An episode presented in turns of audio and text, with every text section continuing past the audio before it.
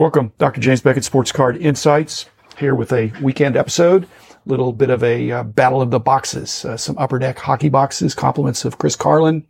Everybody loves to rip packs, but I actually got a double rip on one of these boxes, so I'll tell you about that. But first and foremost, thanks to Upper Deck for this particular episode and uh, but also Panini and Topps. They have their day in the sun occasionally as well. Burbank Sports Cards, Mike Stadium Sports Cards, Heritage Auctions, Huggins Scott Auctions, as well as COMC and Beckett Media, Beckett Grading, Beckett Authentication. So again, thanks Upper Deck. I'll just start out with I'm going to do largest to smallest. Most of the boxes were plus or minus $120.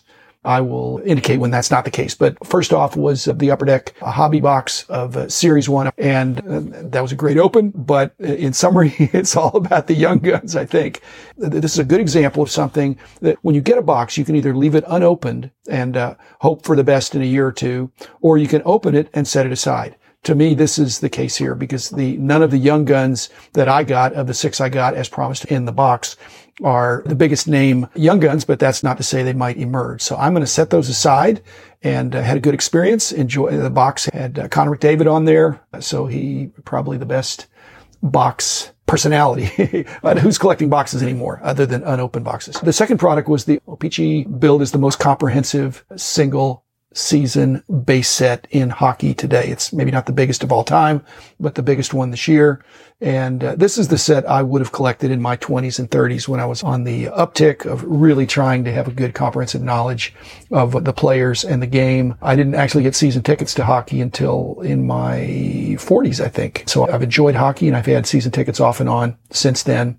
Again, this uh, particular box was a little bit cheaper. So in the comparison, I would have to say that two boxes would be equal to one of the others. In that sense, again, in my 20s and 30s, these would have been the boxes I would have picked up. I love the comprehensive set aspect of learning about all the players in the sport, as, as I've said, the long tail. So that was a pleasant box. Nothing is going to go on my wall from that, but I will uh, set those aside as well. The Team Canada box that was uh, uh, 75 cards. You got, I think, uh, 15 packs, five cards a pack.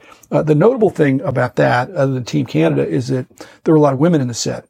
If you're looking for sports card insights, I, I, think you can follow the herd and, and buy what is hot, what has moved up recently, or you can look for things that are not hot yet or that have room to grow. There aren't that many female cards anyway, but just a thought, WNBA, for example, they surely didn't make as many basketball cards of the women. If there's ever a run on uh, basketball cards for women, you'd be happy. Maybe same thing for hockey. Alexis Lafreniere is on the box.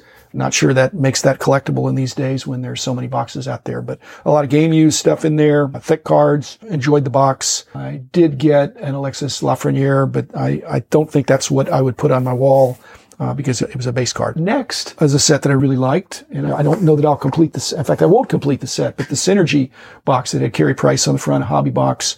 Now you're down to 24 cards in the box, three cards per pack, eight packs. I think these cards were beautiful. I think the base cards were beautiful, and I think that's a, a mark of distinction.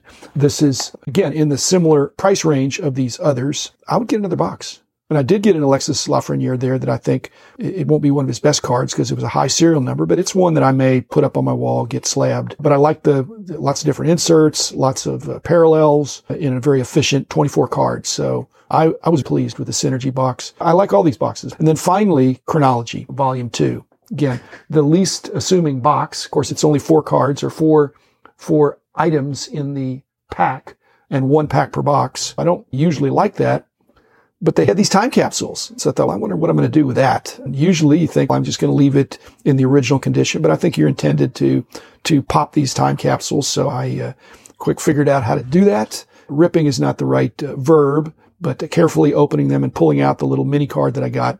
I didn't get something great, but I have to admit the double anticipation of getting a pack and seeing what you get and then getting the time capsule, ripping that and seeing what you get. That was cool. And I can assure you, Chris and others that in a pricey box. This was uh, the most expensive box that I that I had. The one pack, four cards.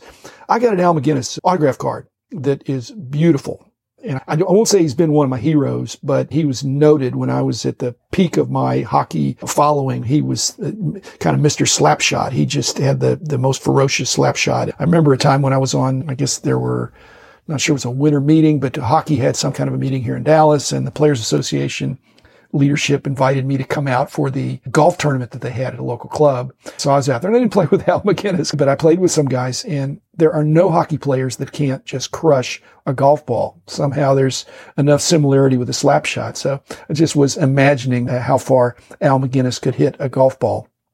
Uh, that was a lot of fun that day on the golf course. I'm a big fan of people playing more than one sport when they're growing up, appreciating more than one sport, even collecting more than one sport. But if you're collecting hockey, Upper Deck is the place.